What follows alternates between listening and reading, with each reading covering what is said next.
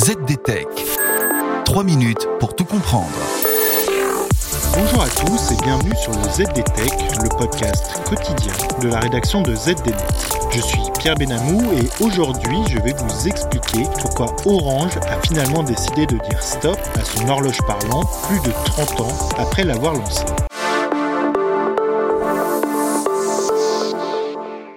Certes, la nouvelle ne va faire râler que les nostalgiques, qu'à cela ne tienne, sachez tout de même qu'Orange a bel et bien décidé de sonner le glas de son service d'horloge parlante. Alors pour les auditeurs qui l'ignoraient, vous voilà informés, oui, l'opérateur historique commercialise encore aujourd'hui un service d'horloge parlante disponible au 36,99. Et ça ne date d'ailleurs pas d'hier. Le service a en effet été lancé dès 91 dans sa forme actuelle par l'opérateur, alors connu sous le nom de France Télécom. Moyennant quand même la modique somme d'1,50€ par appel, le service vous donnait jusqu'à maintenant accès à l'heure donnée par l'Observatoire de Paris avec la garantie d'une précision de l'ordre de 10 millisecondes grâce à l'ensemble d'horloges atomiques de l'Observatoire. Hélas pour nous autres amateurs de tocantes bien rodées, cela ne sera pas éternel. Il y a quelques semaines, Orange a ainsi indiqué à ses clients que son horloge parlante cessera de tourner à compter du 1er juillet prochain. Et si l'information ne vous bouleverse peut-être pas, sachez tout de même qu'avec l'arrêt du service, c'est une page qui se tourne pour l'histoire des sciences françaises,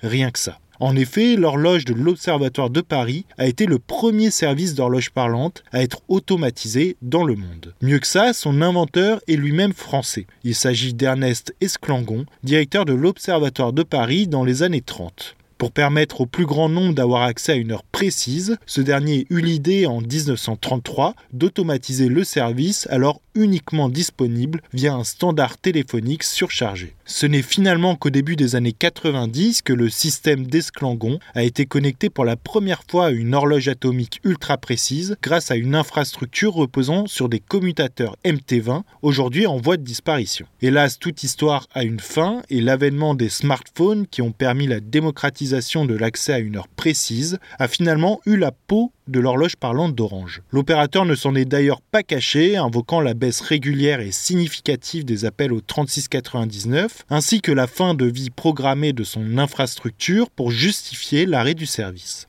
Sachez tout de même que l'Observatoire de Paris continue à fournir une heure on ne peut plus précise via ses différents portails à retrouver sur la toile. Et voilà, normalement on a fait le tour du sujet. Pour en savoir plus, rendez-vous sur zdnet.fr et retrouvez tous les jours un nouvel épisode du ZDTech sur vos plateformes de podcast favorites. ZDTech. 3 minutes pour tout comprendre.